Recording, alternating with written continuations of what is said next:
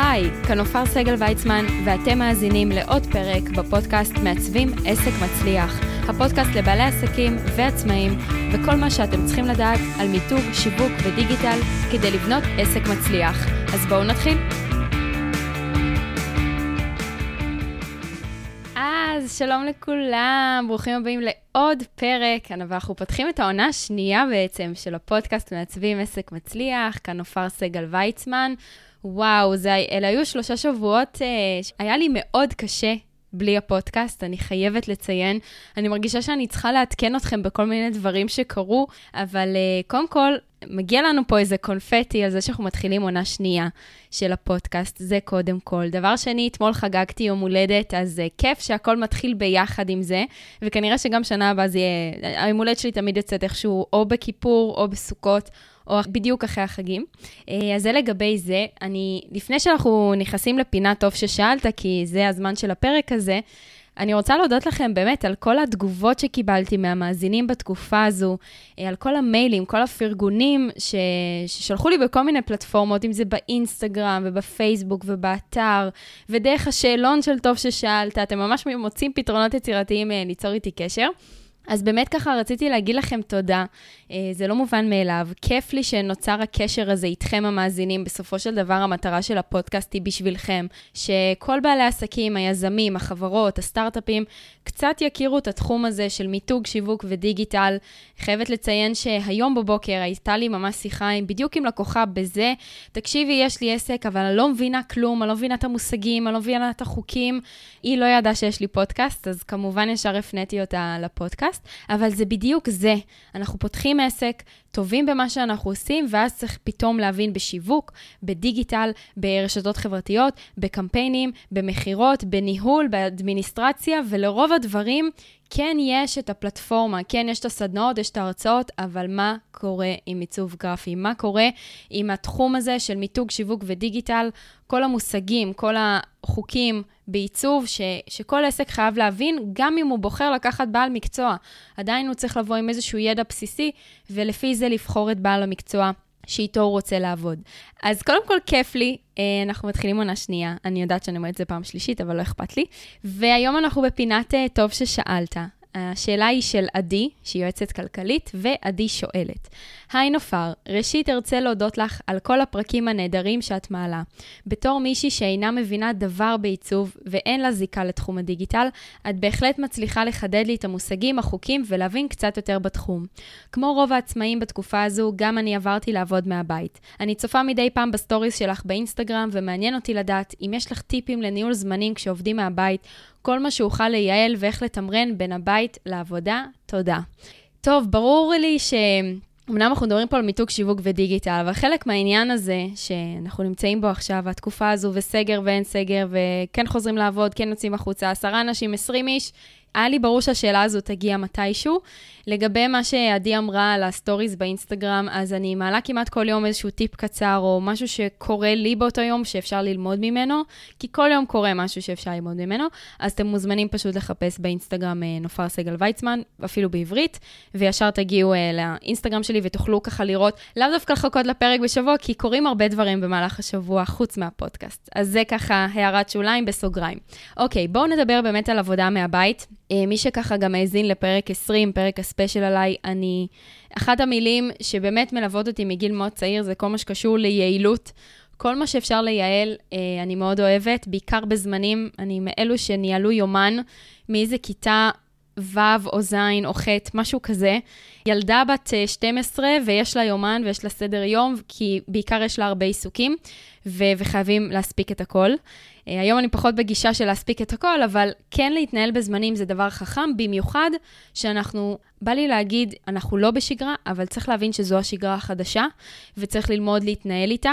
ולסגל לנו הרגלים חדשים. קצת דיברנו על זה גם עם עדי מאור סיסו, אה, אבל uh, בגלל שזו שאלה ככה על טיפים מהצד שלי, כאילו, מה אני עושה בעצם בעסק ואני רוצה ככה להעביר את זה הלאה, מבחינתי תיקחו מפה טיפ אחד ועשיתי את שלי. אז בואו נדבר קודם כל על, uh, על הדבר הזה שנקרא יומן. יומן יכול להיות ידני, יומן יכול להיות uh, בגוגל קלנדר, הוא יכול להיות באפליקציה שלכם בפלאפון, זה לא משנה באיזה פלטפורמה. אבל יומן אתם חייבים לנהל. אי אפשר לזכור את הכל בראש, גם אל תסמכו על זה שאתם תזכרו, כי ברגע שאתם מסתמכים על זה, שכן, אני זוכר, אני זוכר, יש סיכוי מאוד גדול שש... שתשכחו, וזה אחד הדברים הלא נעימים, זה לפספס אפילו פגישה עם לקוח, כי שכחתי, שהיה היום משהו שהעסיק אותי, וזו תחושה מאוד לא נעימה. אז אני יודעת מבחינתי, שאם אני רושמת את הדברים ביומן, אני כאילו עושה להם דליט מהמוח, באותו רגע. זה פשוט נותן לי את הנחת לא להתעסק עם זה, וואי, שלא אשכח, שלא אשכח, שלא אשכח. אז קודם כל, יומן. יופי, פתחנו יומן, הוא ריק לחלוטין, נכון? הוא לבן לגמרי, צריך להתחיל למלא בו דברים. אז קודם כל, אמ, לכל אחד יש איזושהי שעה ביום שהוא קם, או שכדאי שהוא יקום, נכון? עכשיו, אם למשל אתם צריכים לקחת, אה, להתעסק עם הילדים, או להכין להם לאכול, או דברים שקשורים להתנהלות בוקר, עוד יותר אתם יודעים באיזה שעה, נכון? כי בימים רגילים של בית ספר, בוא נאמר בשעה שמונה או שמונה וחצי ילדים בבית ספר, ואז מתחילים לגזור אחורה. מה זה אומר? אם בשמונה הילד צריך להיות בבית ספר, ואתם אלה שמסיעים אותו. נאמר 20 דקות לוקח לבית, להגיע לבית ספר, כמובן תלוי איפה אתם גרים, אוקיי, גוזרת אחורה, זה 7, 40. כמה זמן לוקח אה, לרדת לאוטו באמת? כאילו, אם, אם 7.40 זה בדיוק להגיע ב-8, בואו ניקח עוד 10 דקות ריזיקה, פקקים, התעכבנו רגע, שכחנו משהו, עלינו שוב הביתה. בואו נגיד יוצאים ב-7.5. מתחילה לגזור אחורה בזמנים. מפה, כמה זמן לוקח לילד ולנו להתארגן? חצי שעה? אוקיי, אז זה ב-7. אז ב-7 קמים? אחלה, יש משהו שאני כהורה אה, צריך לעשות לפני שהילד קם. כמה זמן זה ייקח לי, נאמר רבע שעה, אז אני קם ברבע לשבע. אני מתארגן בזמן שהילד מתארגן, או שאני צריך להיות מוכן ואז לעזור להם להתארגן, להתלבש, להכין את האוכל, בלה בלה בלה. נגיד ואני צריכה להקדיש לעצמי בבוקר עוד רבע שעה לפני שהילדים קמים כדי אני להתארגן, זאת אומרת שיש לי רבע שעה אני להתארגן בשבילי, ועוד רבע שעה להכין את הדברים בשבילם לפני שהם קמים. זה אומר שאני קמה בשש וחצי. תראו איך גזרתי מעובדה אחת, שבשמונה הילד צריך להיות בבית ספר. אגב, אין לי ילדים, כן? אבל גם בתור מישהי שאתה צריכה להגיע ללימודים, או אפילו בתור ילדה, כן חישבתי את הזמנים האלה, אוקיי? אז מהעובדה אחת שחייבת להיות ביומן, שאי אפשר להזיז אותה, הילד לא יכול להגיע בשמונה ורבע לבית ספר. שמונה הוא צריך להיות בבית ספר, בתוך השיעור, בכיתה, יושב. אז אני מתחילה לגזור אחורה ומבינה מה אני צריכה לעשות אחורנית. ואז מאיזה שעה אני צריכה להתחיל להיערך לעובדה שבשעה שמונה צריך להיות בבית ספר. בואו נמשיך את היום. נניח לוקח לי רבע שעה, יש לכם שלושה ילדים, לוקח אה, חצי שעה לפזר אותם, אני מקווה.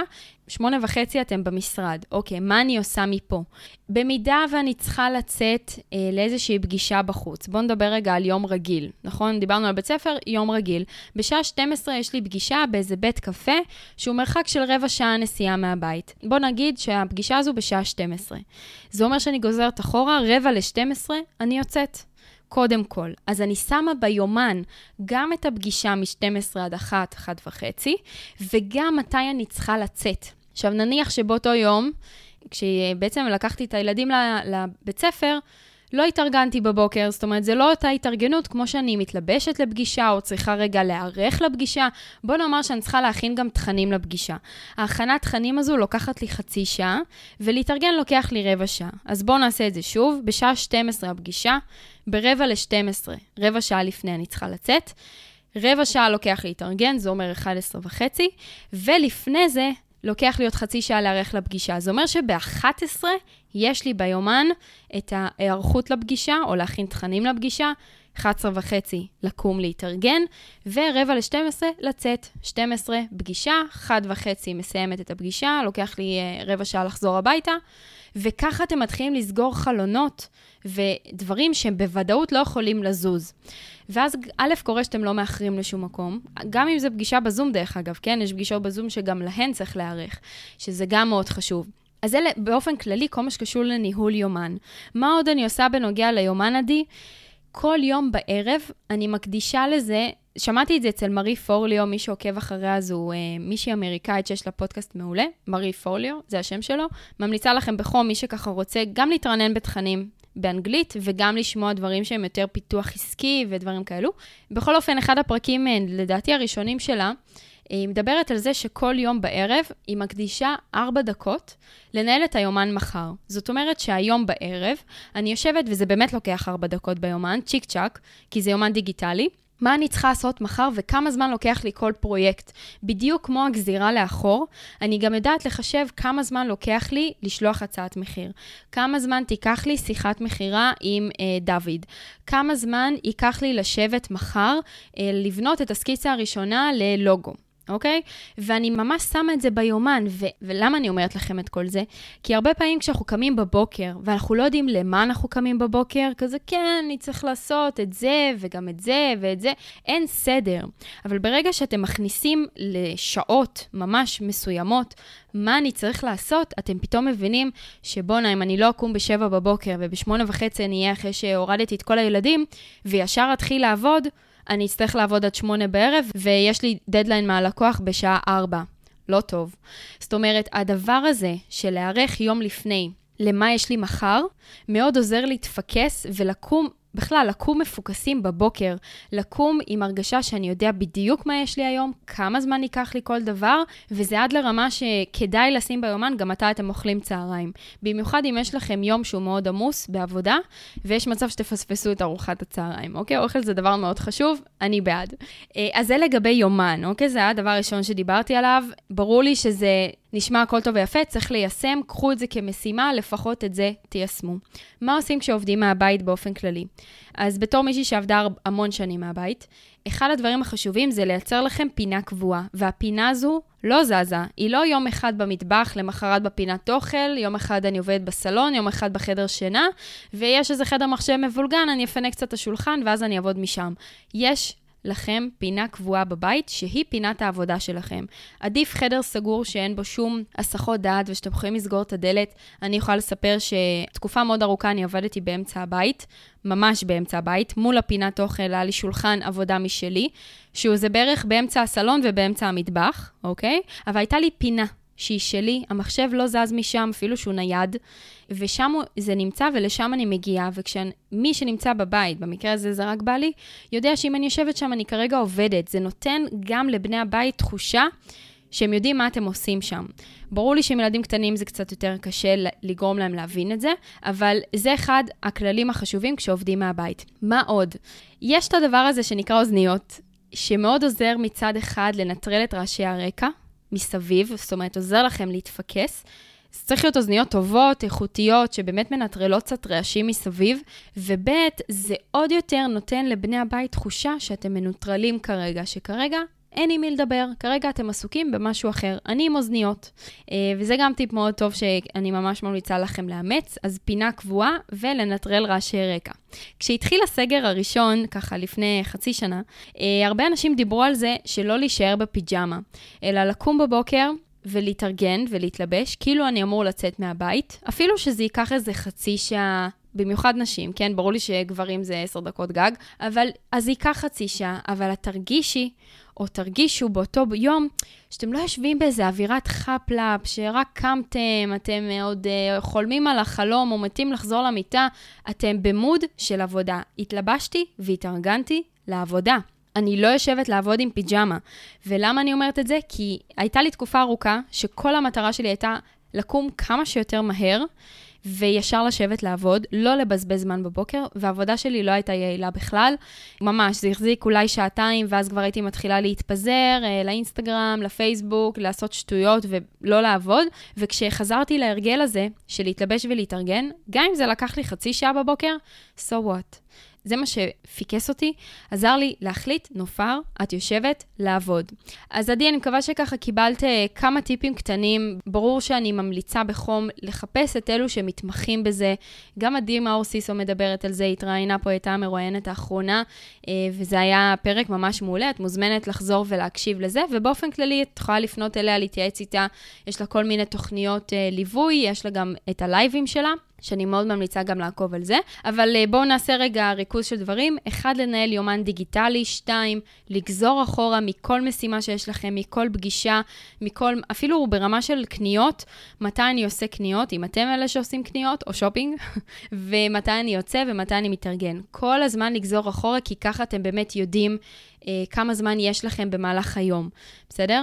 אה, אז זה לגבי גזירה לאחור. דיברנו על פינה קבועה בבית, ולנטרל רעשי רקע עם אוזניות, וכמובן להתארגן ולהתלבש כל יום. אז אה, חברים ומאזינים יקרים, אם אהבתם את הפרק, אתם יותר ממוזמנים ללחוץ subscribe או follow באפליקציה שבה אתם מאזינים, וככה אתם מקבלים עדכון ברגע שעולה פרק חדש. אם יש לכם עוד שאלות לפינה טוב ששאלת, מצורף לכל פרק טוב ששאלת, שאלון שאתם יכולים למלא אנונימי לחלוטין, רק את השם ומה השאלה. כן כדאי למלא גם תחום עיסוק, כדי שאני אדע לשייך, הרבה פעמים זה כן שייך לתחום שלכם. זה הדבר השני. ו- ומי שככה עוקב אחריי בפייסבוק ובאינסטגרם, חוץ מהפודקאסט, אז בטח ראה שמראש השנה שיווקתי צ'קליסט לתדמית עסקית מנצחת בפייסבוק. ולמה דווקא בפייסבוק? אגב, זה לא הורדה ללא עלות. פייסבוק שינתה את הפלטפורמה, כולנו ראינו את זה, חלק התעצבנו. גם אני מאלו שהתעצבנו, אבל זו הפלטפורמה החדשה, ולכן התדמית שלכם שם חייבת להיות סופר מדויקת, הם שינו שם כמה דברים, והצ'קליסט ממש מדריך אתכם צעד אחר צעד, כולל צילומי מסך, תראו איזה משקיענית אני, הכל בשבילכם, כדי באמת ליצור את התדמית העסקית הזו, איזה תמונות לעלות ואיפה כדאי, ואיפה משנים את השם של העסק, איפה מעלים מספר טלפון, שעות פתיחה, שעות פעילות, אתר של העסק, יש הרבה בעלי עסקים שבפרופיל הפרטי שלהם אין את האתר, לא כתוב שהם הבעלים של עסק כך וכך, או לא כתוב איפה הם למדו. אלו דברים חשובים וקריטיים. הכוח נמצא בפרטים הקטנים, ואתם יודעים שאני מאמינה בזה. אז מי שרוצה להוריד את הצ'קליסט כמובן מוזמן. מצרפת לכם קישור, צ'קליסט לתדמית עסקית מנצחת בפייסבוק, להורדה ללא עלות. שלב אחרי שלב, סופר מפורט, קחו אותו, תורידו אותו, תדפיסו אותו ותיישמו. מבטיחה לכם שהתדמית שלכם תשתפר פלאים. תודה רבה לכל המאזינים, ונתראה בפרק הבא של מעצבים עסק מצליח.